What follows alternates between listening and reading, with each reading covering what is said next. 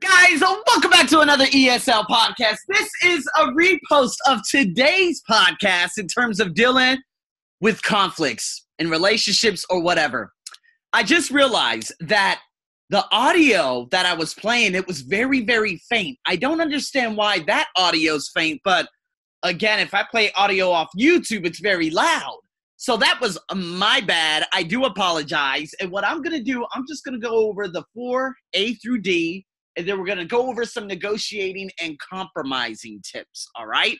So, again, I wanted to just hurry up and repost this because I saw a lot of you were clicking on it and listening to it only to hear you know the ba- basically the recording very very faint in the background i know this recording was very very extensive so i'm going to give you my voice so i don't have to rely on technology and then we'll go from there so here we go let's do this a b c d there are four ways that people tend to react when conflict occurs often as a result of their temperament or their upbringing these are a some students may feel or some people may feel resentful towards someone in their group. This could be at home, this could be at school, this could be at work, wherever it may be. Perhaps it's about the amount they contribute, okay? Or the quality of their work, but never talk to those specific individuals directly. They may think that, you know, by saying nothing, they are keeping the peace. But in fact, through this non action, the overall group assessment may suffer. Now, I can tell you from experience about three, four years ago, normally I'm a very personable guy, but if I end up getting quiet, everyone at my job three, four, five years ago, they would be like, uh oh, something's wrong. And then that would fester, it would boil up, boil up. And then what ended up happening to me is I would send a very egregious, okay, a very insidious email to some of these individuals. And I called out on many of different people. Now it was not it wasn't the the previous coordinator I had, it was the new coordinator from England. Again, I wouldn't say it, you know, it's not so much where he's from, but it's the fact that his his narrow-mindedness is unbelievable. His view on life is terrifying. It is drab. And so if I stay quiet, all of that would just boil up. And then when that email comes, it just destroys. And I love it. Yeah, well, I loved it back then because he was rightfully, he was deserving of that email. But this is when instead of, a pull them aside and say, listen, I don't know who you think you're talking to. But again, that's more of an attack and say, hey, I would like you to speak to me in this way rather than this way. Don't try to do this or do not speak to me in this tone in front of these group of people. I would like to add my opinion or I would like to talk to you talk to you about this but not in front of these individuals. Don't call out you know what I mean just pull them aside and tell them directly how you feel. If you take that home, you're going to take it out on your family members, your brothers, your sisters. There was a time where my mom came home from a very difficult day at work from the moment she stepped in the door to the staircase is probably about 15 steps. By the time she was going up the steps, she was like, if you don't like it, get the hell out. She was going crazy. Why? Because she took something that should have been settled at work home and she took it out on us, which is completely unfair. So that's a way of handling that. Let's go into B. Saying that everything is fine when you don't feel that way is all just as ineffective as avoiding a conflict situation completely. When you give in to a more dominant personality in the group and none of your suggestions are incorporated into a project or incorporated or your opinion in general, the outcome may be negative for the entire group of people that are involved. So, what do I mean by that? Well, my brother was a very, very dominant figure. If any of you have ever watched the movie Fences, Viola Davis, Denzel Washington, my brother plays the role of Denzel Washington. Whatever he says goes. He has such a dominant personality, such a dominant voice, such a big presence in the household that most people are just terrified, including his son, even his wife. Terrified beyond belief. Why? Because, hey, you know, they're afraid of actually including their opinion. So my brother, you know, I knew that anything I said, if he said it was blue, but it was red, I would have to agree with him and say it's blue. Or else his anger level would go way beyond anything I could I could handle. And then there would be a fight. Yes, there was a time that I had to call the police on him just to get my bag out of the damn home in the evening. Oh, I'm sorry, in the morning because he was completely irate. This is how ridiculous that individual is. And he just has to, you know, realize and say, man, there is something seriously wrong with me. But again, that's completely different when it comes to family. See, when it's in a group, a dominant figure, someone that says, oh, well, I think we should do this. Oh, I think we should do this. Oh, I think we should do this. And say, hey, can I include my opinion? Thank you very much. I'm against that. Now, let me give you three reasons why. Now, what does the rest of the group mean? What does the rest of the group mean? Not you. You see what I mean? Sometimes you have to be a little bit more dominant over the other individual. That doesn't always work, especially in different cultures. I know Japan, you're not supposed to do that. I know in Saudi Arabia, Iran, uh, Iraq, I know I understand how that is, especially from a female perspective in other countries. I get it. But there are different ways you could go around that. And that's why personal development is just amazing. So let's go into part C.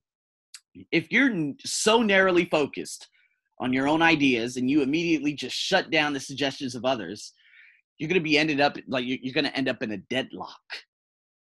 Right? So you never want to hear, but we can't agree on anything.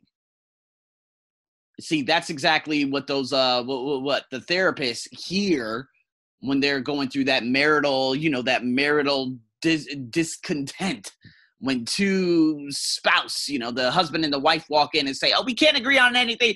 This doesn't work. That doesn't work. This doesn't work." Why? Because there's a very, very dominant personality, or maybe both of them are dominant personalities. Therefore, they just do not want to listen.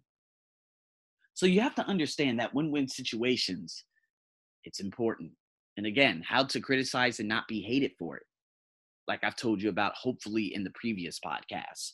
So how can we actually how can I give you actionable steps from a personal development standpoint, from a non native English speaking standpoint, from a human perspective? Well, we got to figure out how to compromise. First, always speak to the person face to face. Avoid using email and texting because, again, those words could be taken right out of context. What could be a very a very uplifting message to you might be a, a, a massive attack to someone else. Okay. Now, that's your number one. Talk to them face to face. Before you do that, make sure that this bullet point number two lists the things that you cannot compromise on. Okay. Or list the things that you need to go over, or list the things that you are experiencing. Not the things that this person's not doing, but you're experiencing. Like, well, you know what? I feel like my voice isn't being heard. Let me give you three examples.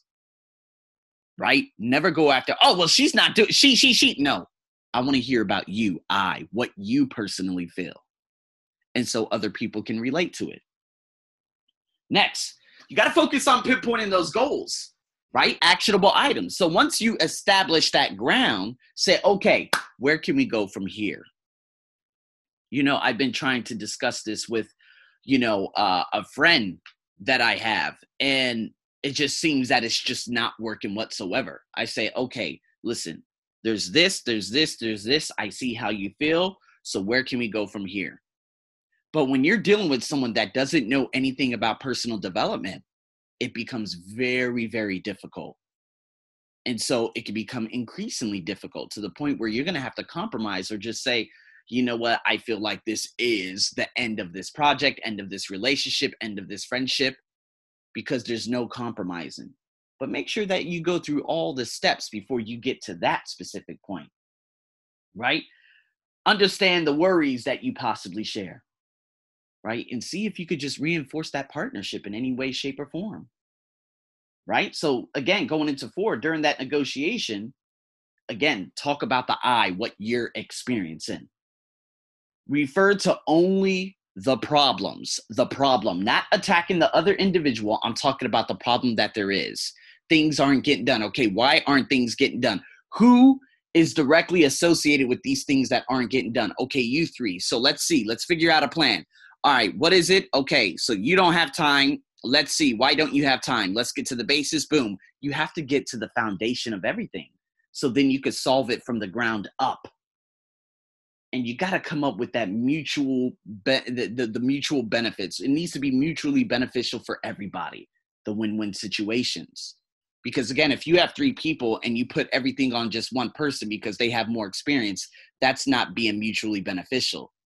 It has to be scattered throughout everyone. And that last one, again, you got to figure out what everyone's roles are, what everyone's responsibilities are. You know, figure out what the day, uh, you know, the deadlines are, if there are any deadlines, or even being at home if you're a parent. The children must know their roles. Like, if my mom comes home at 4 p.m. every day, the trash should have been taken out. Was it taken out all the time? No. Why? Because I didn't know my role. My mom didn't sit me down and say, listen, your role is the trash. And I'd be like, how come Steven doesn't take out the trash? And I will always say that. And why? Because I felt like my brother in general felt like he was the older one, so he didn't have to do anything. So if you try to tell him to do something, he would just completely go crazy. And so even with the dishes, like, okay, whose turn is it to wash dishes? This should have been a set schedule. You see, so understanding the roles in whatever relationship you are, whatever partnership you're on, what or you're in, whatever business you're in, this is important too. So this is what coaching is all about, people. This is what personal development is all about. And I hope you guys got something from this. I went over the A through D, the negotiating compromises. This is this was probably a little bit more better than oh well a little bit better, more better, uh, a little bit better than of course uh you know the previous what is it the 23 uh 23 minute podcast i did because i went over everything in detail so that it can it can relate to everyone out there so in saying that guys i do apologize for the previous podcast what a failure that was but guess what here i am at 721 in the morning hurrying up for a repost and for those of you who have listened to it all the way through guess what you have two more podcasts today and it's about different services that i offer in terms of TOEFL and IELTS because a lot of you have been listening to my ITP, IBT, and all IELTS, also TOEIC. So, again, with that being said, guys, make sure that you stay tuned for that. Apologies for the previous podcast, but you got a fiery one now. The blog still is available, so tune into that. I'm your host, as always, over and out.